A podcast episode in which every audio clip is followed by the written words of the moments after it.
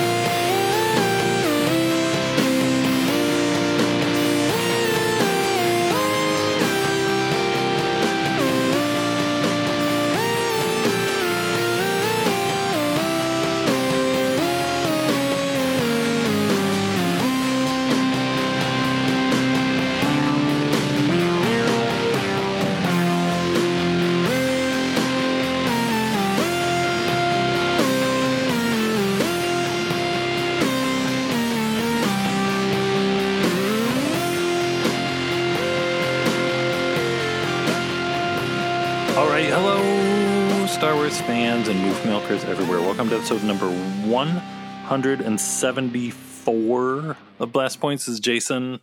And this is Gabe. We are going to be going into the very early days of Star Wars fandom, the fascinating secret history of Star Wars fanzines, how it shaped everything that the crazy world of Star Wars fandom is today. Back when there used to be stuff called paper. you would hold it up to your face and read words off of it. It, it was like a phone, but you couldn't turn it off. You just had to put it away. It was like the thinnest cell phone you've ever seen. But first, before we get into that, we we've got an update. We've got a news update from last week. It was a Star Wars miracle, right? So if you remember last week in the Jar Jar Renaissance episode, we were talking all about how the Ahmed Best on location things from Attack of the Clones were impossible to find, right? I think that's what we said. Yeah, that there was maybe one on YouTube, but where were all the rest of them? Before episode two came out, there was a great series of little mini documentaries on StarWars.com. It was like on location, I think it was called, and it was Ahmed Best going around interviewing people.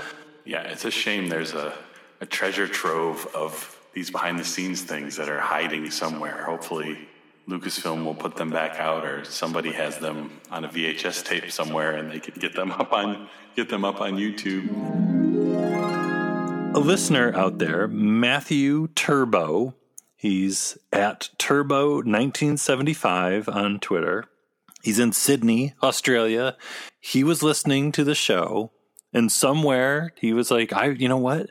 I think I have a CD ROM with all those Ahmed Best on locations saved on it somewhere. And over the course of a day, he got the CD ROM, figured out how to play a CD ROM on a, on a 2019 computer, got all the Ahmed Best on location clips uploaded to YouTube. And then, like later that day, like Ahmed Best is on Twitter saying he's watching the clips. It's a weird, weird world we live in here. this is what it's all about spreading the love, sharing the love of all this Star Wars craziness. Somebody's got it. And now, with the magic of computers, we can all share in that the joy of discovering these things that you may have never seen or you haven't seen for 19 years. See them again for the first time. Those Ahmed Best on location videos. So we're gonna do sometime this year an, a whole episode dedicated to nothing but those videos because they are so good. I marathoned them all. I don't know the the George Lucas at the the craft service. What is he? What is Lucas eating? Is it a piece of celery? I thought it was just like a full on big piece of celery. For some reason, I thought it was like a thing of salami with like something in the middle of it, like a rolled salami thing. Bro. It's snack time here on episode two. Everybody's working hard. Everybody's busting it. It's getting dark, and when it gets dark, what happens? Food. You got to eat some food. You got to do some food. And the first person at the food is. Hello. The first person. I'm checking it out to make sure it's sufficient for the crew. What a director. He is directing the catering. How does one direct catering? That's about the size of it. That's how one directs catering. Is it any different directing actors than directing catering? Good enough. That's good enough. Join in. Do you have to yell action to the food or does the food just happen? You're scaring everybody away. Nobody's going to eat as long as you're here. It's like just when we thought the Carrie Fisher interview was the best you could get with Lucas, now we have Ahmed Best getting him to eat food on camera. So, Star Wars miracle. Yes, to thank you again, Matthew Turbo out there in Australia. You uh, you brought hope to those who have none, and you brought warm feelings to our heart. You were meant to help them.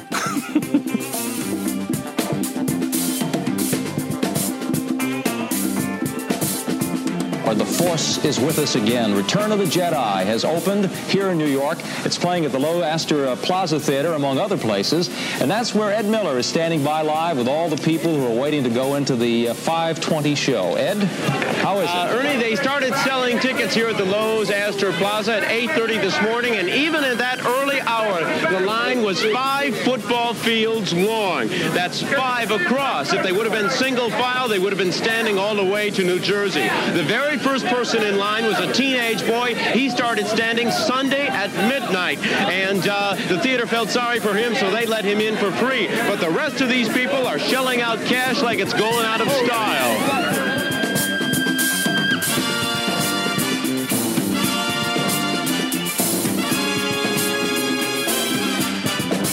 Well, it's hard to imagine nowadays, but there there was a time in Star Wars fandom history before the internet.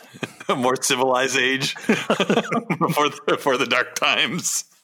I don't know. I don't know. as you you know, that's one thing we're going to get into as we explore these these early these these prehistoric times of Star Wars fandom. Not much has changed out there, folks.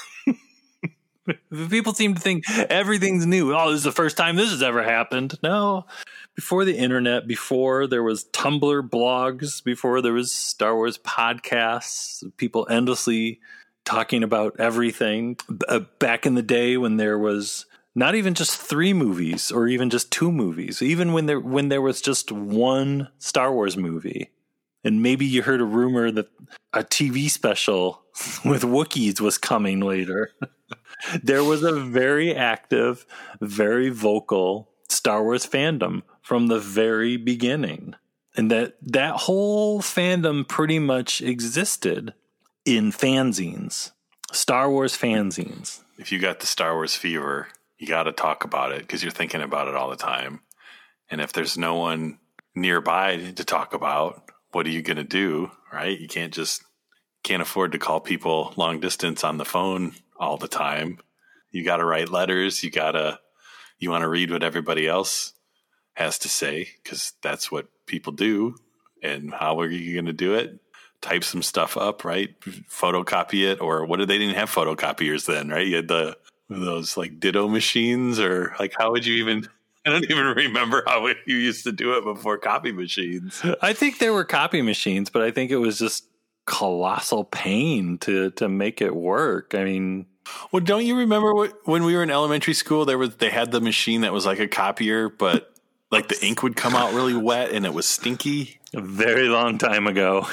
I'm not crazy. There was a Ditto machine and it had stinky ink, but it does look like Xerox machine came out in the in the 70s and laser printers and things came out in the late 70s. So maybe you could find a print shop that had a copy machine and you didn't have to because I think the Dittos were like blue. It was like blue ink. Oh yeah, I seem to remember that like in grade school. But I'm sure you would find some Star Wars fanzines that had blue ink. All the all the Baru fanzines had uh, blue ink. The, all the any one of the twenty Star Wars fanzines called Blue Harvest, they were strictly Ditto.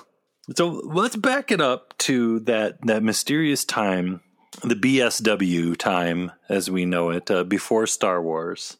And there were always sci-fi fanzines going way, way, way back, going all the way back even to like the 1930s, where science fiction was kind of for a lot of literary circles it was designated in like pulp magazines and like anthologies where you'd have multiple short stories by sci-fi authors and a small kind of digest kind of magazine book. They're still out there today but you had like a lot of aspiring writers who were not invited to write in these magazines and they're like you know what i'm going to make my own sci-fi pulp magazine and they would publish them themselves, hoping they would get noticed and go pro, basically. And it was all done even, you know, through the 1940s, 50s, 60s, all very do it yourself, cut and pasting things together, publishing their own works. And a lot of these just didn't last very long. A lot of people had like grandiose ideas and it wasn't able to last very long because honestly, it's a lot of work and it was expensive and there's like no money to be made from these at all. But you'd, you'd think that like, um, no one ever got anywhere from it, but people, some of the people that were doing this were folks like uh, Edgar Rice Burroughs, Robert E. Howard, William Gibson, Roger Ebert had his own zine at one time. So a lot of these people that were just like, I've got to get people to go out there and read my stuff were totally just going out and do it, doing it themselves in the very beginning. And finally, this evening, if you don't know what a hundred year old Wookiee is, he or it is seen here on the left, chances are you're going to find out. Douglas Kiker reports. Star Wars. It is more than just a successful movie, it is a box office phenomenon. The film is breaking attendance records all over the country. Not since Jaws have so many people stood in line to see a movie. A cowboy movie set in space. That's Star Wars. It's old-fashioned, escapist entertainment, pure and simple. And it appears this is what just about everybody in the country is in the mood for. So these are going along. These these sci-fi fanzines are moving along, and then the late '60s, kind of early '70s, whole sci-fi fanzine culture was hit with a bomb that was Star Trek. Star Trek came along, and I don't think sci-fi fandom had ever had anything at that time in the early 70s, mid 70s when Star Trek kind of hit syndication was had had the appeal of Star Trek and took it to like whole other levels where you had people just dedicating entire fanzines about Spock and the whole kind of concept of of shipping and slash and fan fiction slash fiction of like Kirk Spock romance started coming up. Because you got to remember Star Trek would hit syndication in those seven in the 70s and there was almost no Star Trek product anywhere. And people were just watching it at home, freaking out, getting obsessed over it, and kind of wondering, am I, am I crazy? Am I the only person that's into this? So, like, I mean, you can only imagine, like, it's 1974, you're watching syndicated reruns of Star Trek, freaking out. You have no clue if you are the only person that likes this show or not. You can just ask people at the grocery store and hope somebody knows what you're talking about. There's there's no there's no internet. There's no like fan community. There's no, I'm going to Google search and, oh, wow, look at all these other people. I mean, maybe you could go to like your local comic book store or like a hobby shop or something. Maybe you could hear about there's a convention in a nearby town or there's like a Comic Con or a sci fi con in a town and maybe you could go there and you could experience that there are other people that are into this weird thing you're into. But that's, that's, you'd have to get pretty lucky to, to even to have that happen. And then let's say you do go to this. Let's say you do end up going to like a like a sci-fi convention or a comic convention. A lot of these conventions would have fanzine rooms where you'd go in there and it would just be filled with like shelves of sci-fi, Star Trek fanzines. And let's say you're flipping through it and you're like, "Hey, these people are talking about Star Trek the way I talk about it or they're asking the questions I thought only I had." And then in the back of some of these fanzines, there would be contact info for if you like this, you should check out these other fanzines. And here's the person you can write to to get to them. Or here's the addresses of other fans if you want pen pals. If you just want other people to talk about with this nerdy, weird, bizarre thing that you're into, it really was like before you know it, you're part of something bigger. You've entered a fandom, you've entered a club, a group of people where it's like, come on, come join us.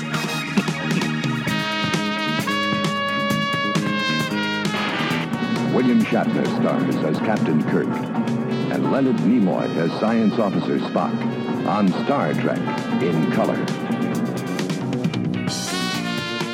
So then, in May of 1977, along comes Star Wars.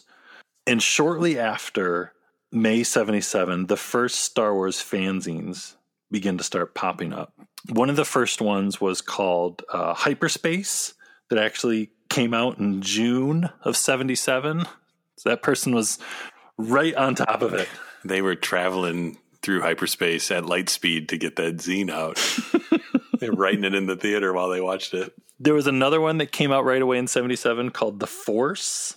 And a lot of these early Star Wars fanzines that came out were it seemed they were very character focused. There was like this whole fanzine is dedicated to nothing but Han Solo, or this fanzine is dedicated to nothing but Luke Skywalker.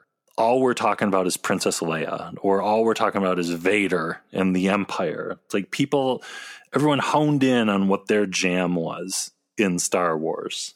And it's fascinating because a lot of these like early ones, uh, we talked about it a lot, like what that must have been like because we we were too young to we were there, but we were too young. But like people were making up their own history for the Jedi and the Sith because you only had that first movie. still mind boggling because to, to, to, to even to watch A New Hope today and try and take all that history that's now in our brains away and just watch that movie. Yeah, there's a lot of stuff to try to figure out in your mind to just make it all make it all fit together in your head. What is all this stuff? What are they talking about? Clone Wars? What does that even mean? We we should say right here before we get too far that a lot of not even a lot. I'd say like 95 to 99% of these Star Wars fanzines, just like the Star Trek fanzines before them, but especially going into Star Wars, were 100% made by women. Yeah, why why are they trying to make Star Wars for girls now? the, you know, that Disney era. I like it in the, the, the olden days when when there weren't girls that liked Star Wars. Once you start researching this and reading all the stuff that was written 40 years ago sometimes by nothing but women. It's like it's just I mean, yeah, those same people that are like they they just brought in Rey and Jyn to get the women, you know, get women into, you know, those. Yeah, it's just yeah, those people have absolutely no clue what they are talking about whatsoever. women have been a crucial, vital part of Star Wars and Star Wars fandom since 1977, and yeah, so people just they don't know what they're talking about. I mean, there were still nerdy, trolly guys out there, but much like today, it's uh, um, some of the women in fandom that have some of the most interesting, refreshing voices and aren't just pounding their fists on a table, mad, mad because things didn't go the way they wanted it to, or something. right. They're taking time to sit back and actually think about what really happened and not just complain about what didn't happen that they wanted.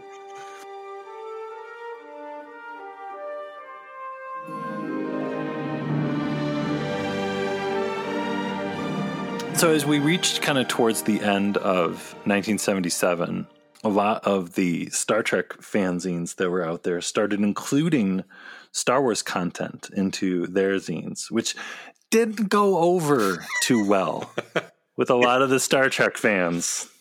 Imagine that. Star Trek and Star Wars fans not getting along. Being very critical of the the other side of the fence. Never. So the the fanzine Spectrum 44, which before that was primarily sci-fi with a lot of Trek, had one issue with Luke Skywalker on its cover. And it, it had this to say about Star Wars. Behold the fandom of Star Wars. Even as you read this, this new fandom for Star Wars is developing and growing. A fandom some people see as just a fluke and others see as a replacement for Star Trek fandom. Which someone then commented Trek is doomed and Star Wars is its killer. With others commenting Star Wars will pass eventually and we will and it will be remembered as just another movie and Trek will still be there. Dreams pass in time. I'd much rather dream of Star Trek. we can all get along, people. It's all fine. Yeah, it's all good stuff. Star Trek and Star Wars, you know, and that's another episode we'll have coming up one day. It's a, it's a symbiotic relationship. What happens to one affects the other. It always has been that way. They're both half star. It's all fine. It's fine, people. It's fine. but, so some of these, there's so many Star Wars fanzines that are now popping up because it's starting to prove that it's not just another movie. The movie just keeps playing. People keep going to see it. People start freaking out there were so many good names of Star Wars fanzines at the time where it's like when I saw the list of names of Star Wars fanzines that came up, I was like, where was this list when we were trying to figure out a name for the podcast? There's a resource right there. There's so many good. So the Alderaan is one, Comlink, the Jedi Quarterly, the Jundland Waste, the News of the Rebellion, Bloodstripe, Children of the Sith, the Cloud City Freezing Chamber, the Corellian Chronicles.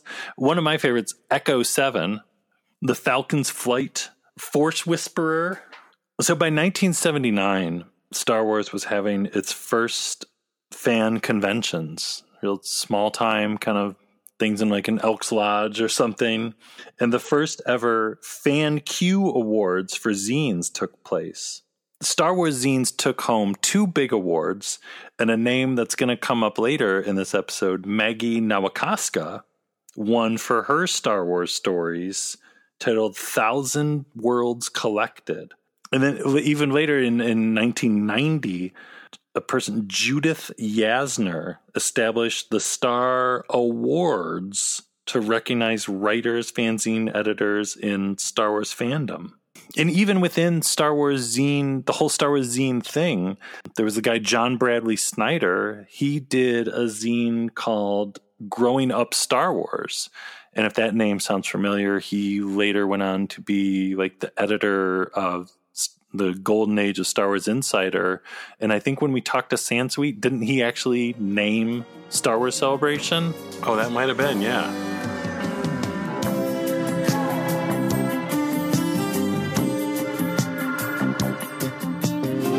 As any Star Wars addict knows, it's not the actors, it's the special effects that steal the show. And a lot of people have been wondering whether the producers could top the technical razzle-dazzle of the original Star Wars. They have. The movie is filled from beginning to end with elaborate special effects such as this battle between the good guys and the bad guys armed with huge walking tanks. Go now. The movie is pure escapism, no big social message. But these days, with the way the world is, there is a lot to escape from. So it's a good bet that many Americans this spring will be going to that galaxy long ago and far, far away. And so we got to give a huge shout out to Dr. An- Annalise Ophelian and the Maggie Nowakowska again for helping us immensely with the research for this and letting us peek into the sacred Jedi texts of ancient Star Wars fanzines. Dr. Annalise Ophelian, the name sounds familiar. She is creating the documentary Looking for Leia, which cannot wait to watch when it comes out, and we'll have a link to it in the show notes. So she let us view, with the help of Maggie Nowakowska, who creates a, a huge exhibit where, where of a lot of these zines. She let us view some of the actual zines. We got to we got to touch the sacred Jedi text. We went to go into the Jedi tree. We couldn't we couldn't take them on the Falcon. We had to stay in the tree to examine them, but and we had to burn the tree when we were done. yes, we did. but we could we can talk about some of the things that we saw in these incredible, incredible Star Wars fanzines that go from 1977 all the way into past Return of the Jedi.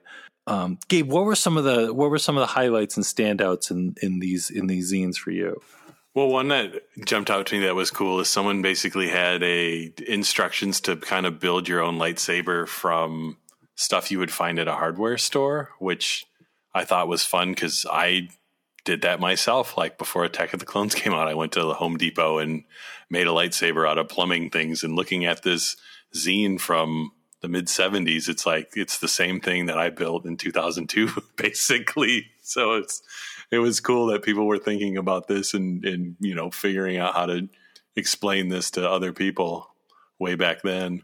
Um, also, it's just always fun to read people's reviews of the films. Like there's a whole bunch of zines of just reviews of Return of the Jedi and what people thought of the movies and what they thought is going to happen in seven, eight, and nine, or what's going to happen in one, two, and three. Now that four, five, and six are done, it's just it's crazy to think of. You know, this is it's 1983. It's the same as 2019. Every you know, Star Wars fans are the same. They're thinking about the same stuff and obsessing over the same little bits of information, trying to figure out what's coming next or what it all means. Here's some here's some hot takes, some hot rumors, some spoilers for Revenge of the Jedi. Get ready. Vader is definitely Luke's father. Vader's definitely lying about being Luke's father. Leia is definitely the other. Yoda will have a confrontation with the Emperor in Revenge of the Jedi. Alec Guinness embodied the Emperor, different eye, different eyes matted in, and a different voice dubbed. Oh, this is good. In Revenge, Darth will turn away from the dark side and sacrifice his life while doing something to help Luke. Thereafter, he will join Obi Wan as Luke's mentor, helping him defeat the Emperor, who is the real villain. They were on, like, where were their sources? Probably David Prowse. there, yeah. that, that, person was David, met David Prowse on a train or something. Th- this is really good. Boba Fett is the other. Not only that, but Boba Fett is really Luke's father. yeah. Oh, some things never change. Supposedly, part of the reason Jeremy Bulloch was picked for the role is because he resembles Mark Hamill. They, they still got one movie left. There's still a chance. Not only that, but Boba Fett will kill Vader in Revenge.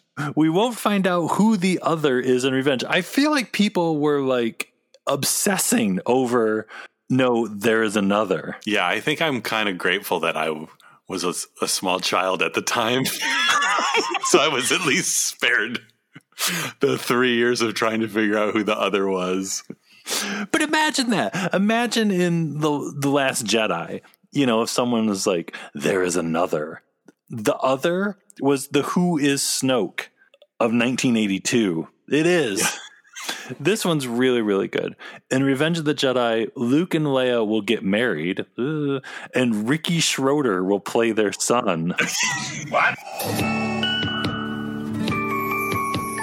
Here we are, face to face, a couple of silver spoons. Well, that reminds me. There's a little comic strip panel someone drew in one of these that kind of blows my mind. It's Han holding his child talking to Leia, and his child has a Darth Vader mask on and a lightsaber. And Leia says, Well, dear, I think it's time for your talk with Uncle Luke. And it's like, this is from 1983, and it's basically the sequel trilogy in like one little comic panel. They knew. Maybe it was J.J. Abrams that drew the drew the panel. We don't know. it was it was Jeff. It was that Jeff Abrams. there, there's a fascinating article in here in um, the Jundland Wastes issue 1516 from September 1983 by Patricia Nussman. And she's talking about uh, that Lucas says he's going to take two years off after Jedi and that he may or may not go ahead with episodes one, two, and three. She says she does not care if, if he makes those movies. She would rather see him go forward with episodes seven, eight, and nine. We will never get to know about Luke's further adventures not the least of which is Yoda's command to pass on to the other, still talking about the other, which what he has learned. I could cry, she writes, when I think about the premature end of this fantastic story. She, people love these characters and we willing would, would willingly pay for the privilege of watching them grow. Oh man. Just had to be patient. Yeah. it is it is sad to know that if Lucasfilm's episode seven, Luke's character may not ever reappear. Hmm. How did she know? I really want to know what happened to Luke after Return of the Jedi. I want to see Luke use his Jedi training and pass on his skills to the other. Hmm. I do not want Luke's story to end here. In my opinion, the Skywalker character is the most interesting to appear in science fiction in quite a while. The history of his galaxy was profoundly affected by the members of one family. That is what I call an epic. It's just, you know, you think about that and then you think about in a matter of months, we've got something called The Rise of Skywalker coming out. the epic conclusion to the story of this family. Nine movies about this one family. But it's it's crazy because you go through like some of these zines, some of the information in them, and there's there's a whole article called "In Defense of Ewoks." There's a there's a deep discussion about Mary Sue's in Star Wars. These are the same kind of stances, the same things people are talking about today, over and over again. But it this was back in the 1980s. Well, and it's extra good because it's like one of the themes of Star Wars films themselves is how things, there's cycles and things happen over and over again the same way. And sometimes you make a different choice. Star Wars fandom is the same thing, it's the same thing over and over again. And it's up to you to make the right choice and not the wrong choice. The other thing with these is great too is that there's they're packed with fan art. Like fan art is a big thing in fandom now and has always been. And way back here, you know, people got their ballpoint pen out and they drew Han Solo with a hairy chest on some notebook paper and it, they got it in a zine. So there's a lot of really, really good looking stuff and there's a lot of crazy stuff. And it's just, there's just something fun about fan art because it's like it's drawn by people, even if they don't know how to draw they just love this character so much that they have to just they have to get something out of their body onto paper. And that's never really changed. I have to draw a sand person. Right. It's the only way to sleep at night is to just draw this picture of a sand person so i can get it out of my head. I can't stop drawing Tusken raiders. I gotta draw uncle owen movies are great. I just want to see the movie. I'm going to see it before everybody else does. They spent a lot of money on it, so we see the special effects in it. The movie itself costs five bucks a head. This particular theater holds 1,600 people, and so far today, many of them are trying to sit through it for a second showing. If you have tickets already, please join the ticket holders line. Here in Times Square, there were more than 500 people in line shortly after midnight. As the morning approached, the lines got much longer. By 2 this afternoon, the theater's 25 extra security guards had their hands full. You're a big fan, obviously, of the Yes, film. yes. I Do you have a job? Did you skip work today or what? Uh, no, I didn't skip work today.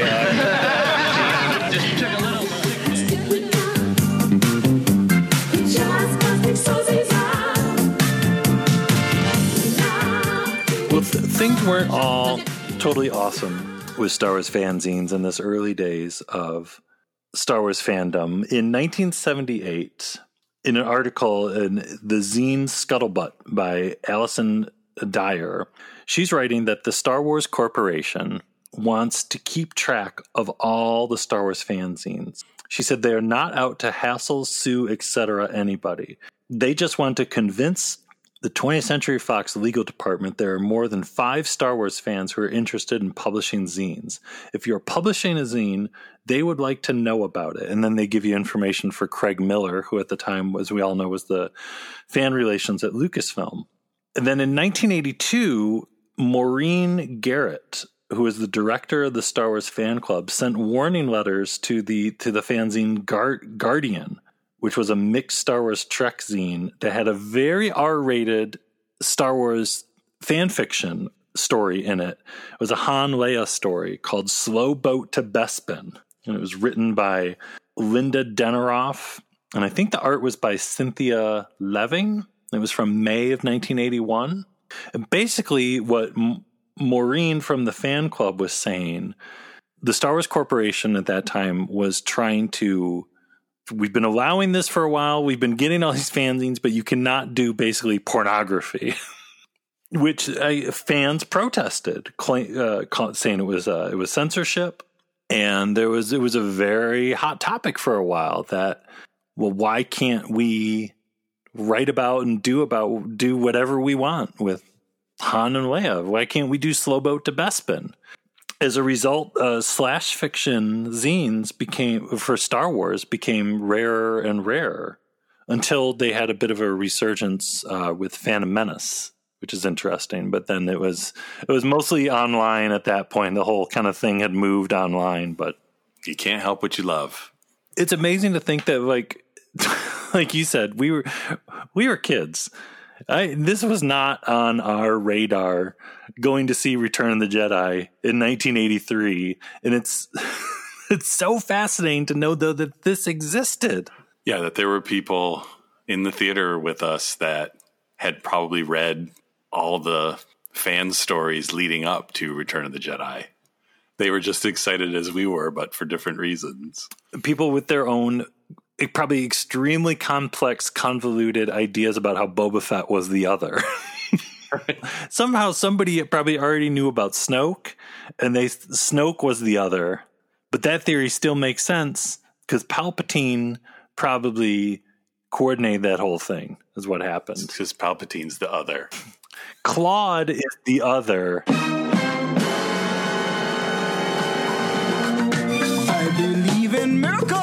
Claude with a K, uh, K L A U D. Uh, it's the last time to get the other in and make it right.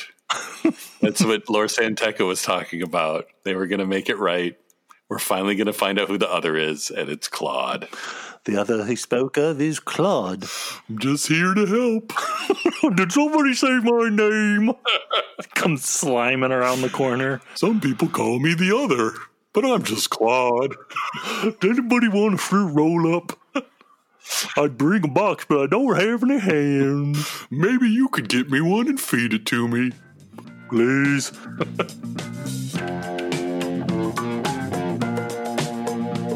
So all these fanzines, you know, they're all sending their copies to Lucasfilm for years and years and years and years.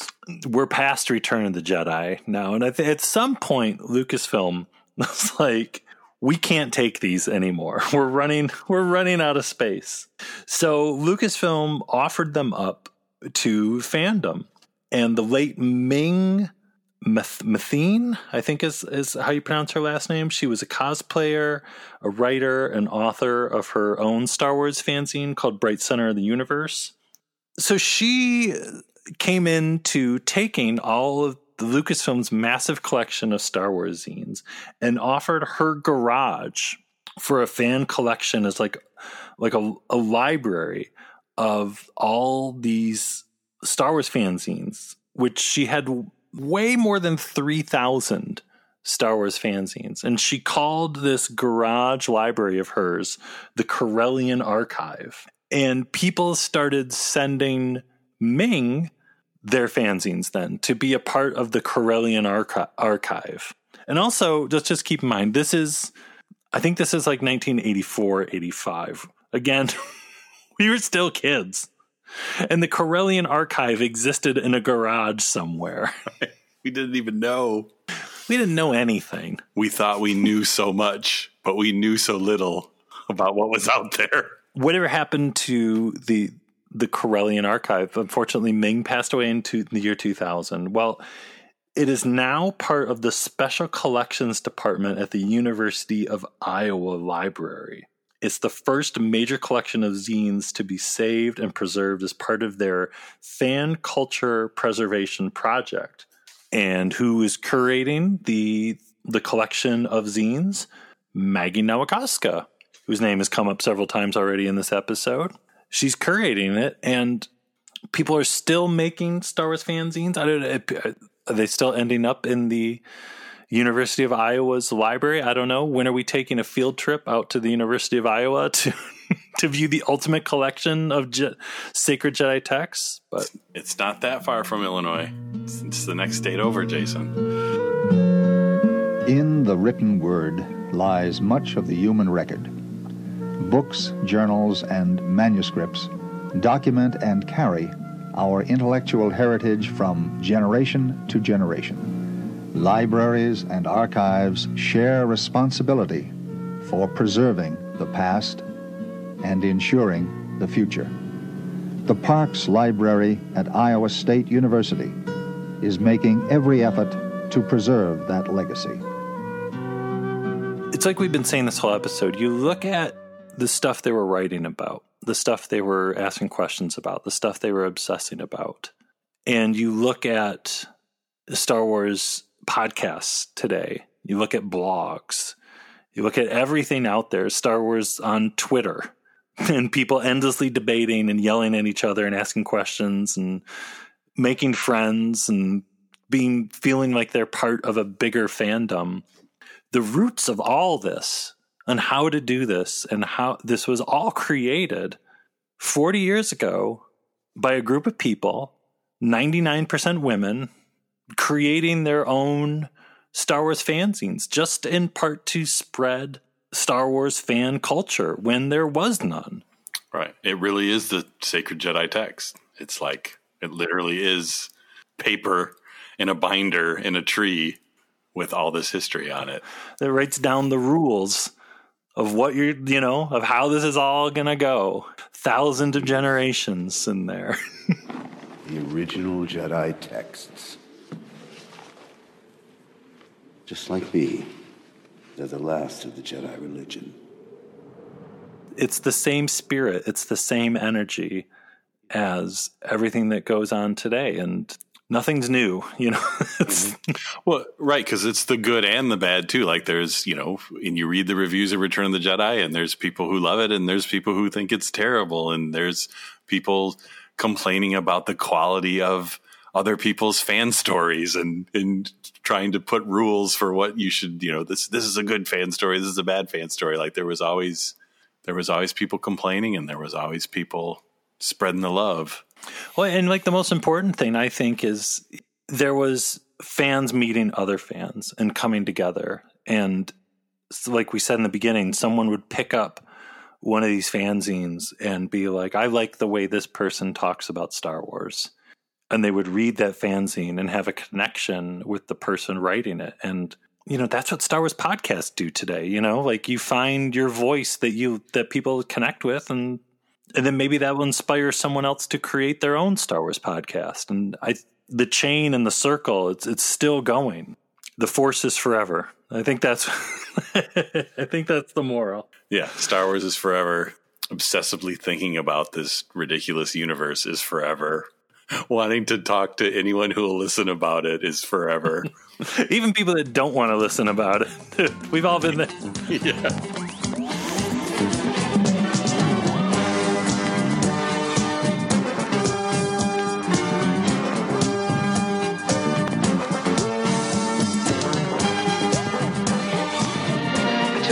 Short for a stormtrooper. I'm Luke Skywalker. I'm here to rescue you.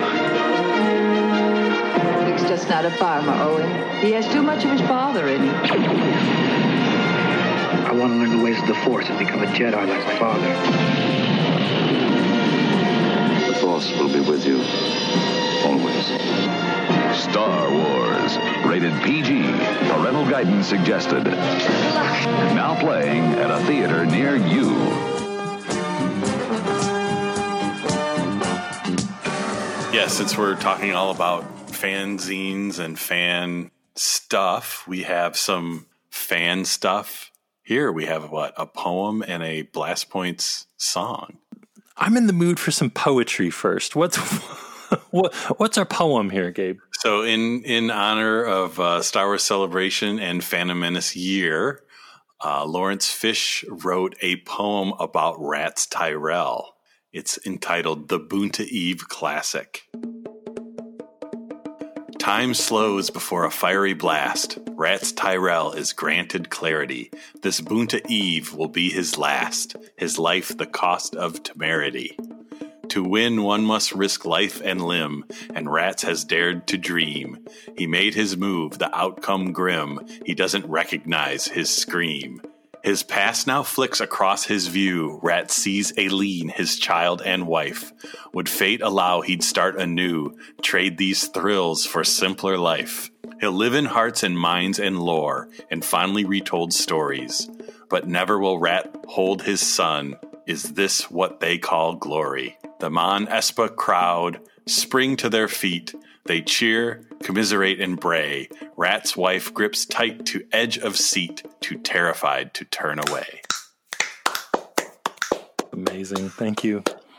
Thank you, Lawrence Fish. Yes, thank you.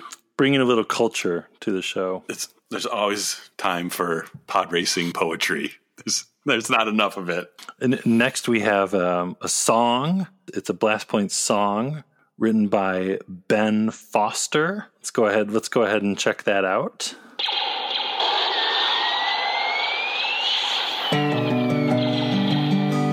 I said, hey, Count Dooku man, what you listening to? Said, blast points. Oh, Master Code Breaker man, what you listening to? Blast points, love it, blast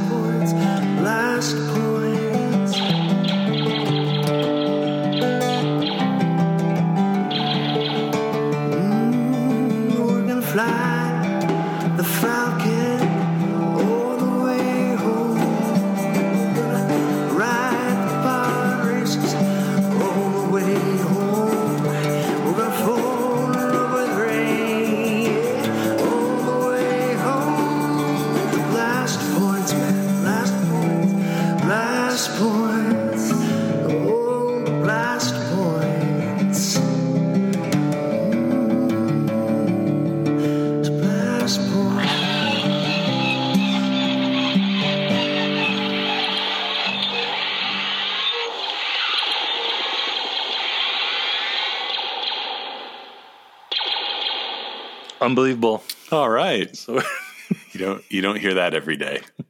Beautiful. Thank you so much, Ben.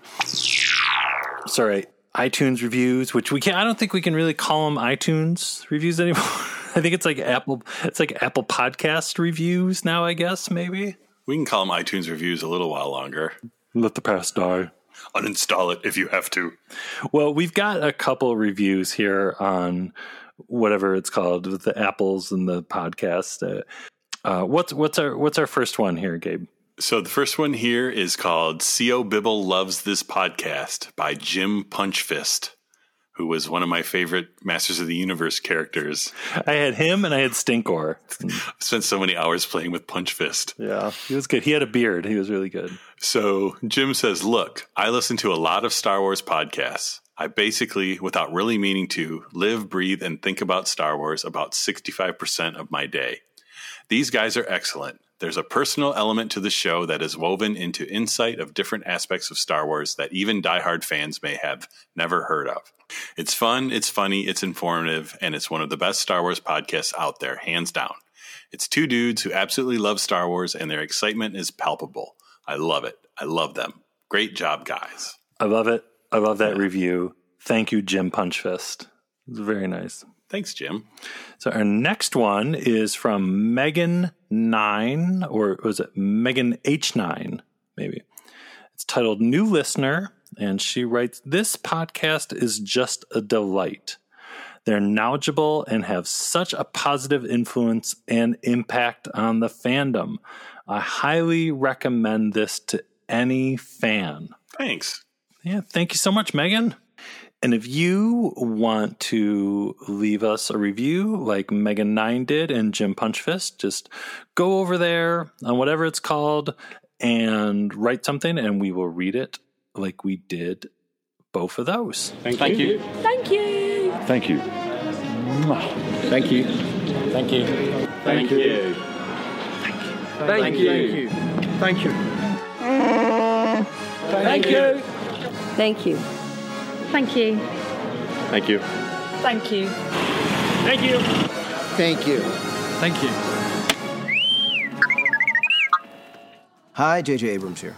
On behalf of the entire cast and crew of Star Wars Episode 7, thank you.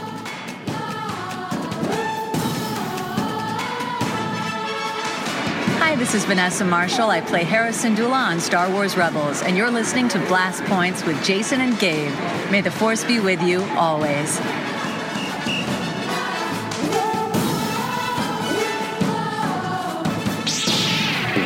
And these blast points, too accurate for sand people. Only Imperial stormtroopers are so precise.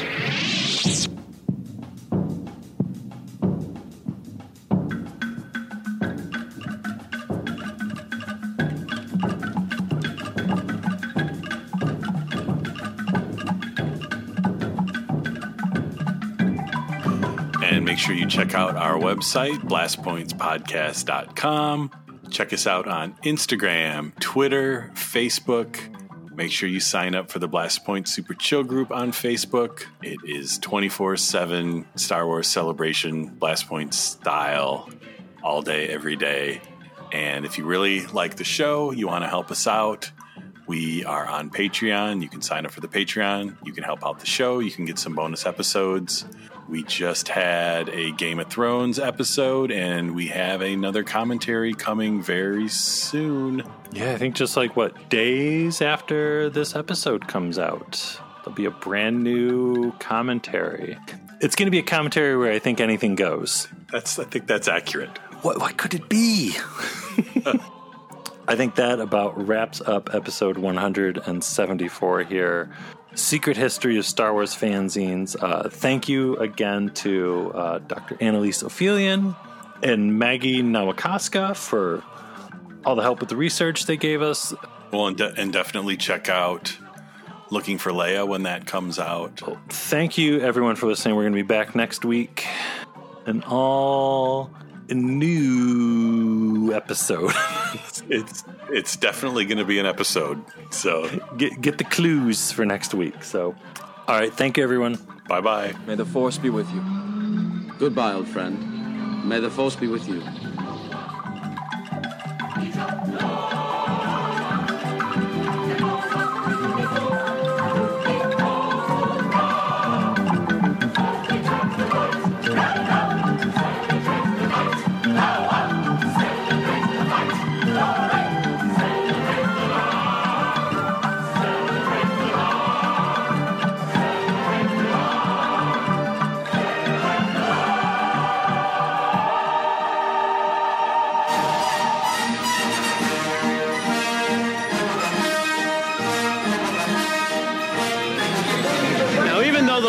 That kid went into labor during the, uh, while she was watching the original Star Wars, uh, she and Dad had the good taste not to name him Darth or Luke.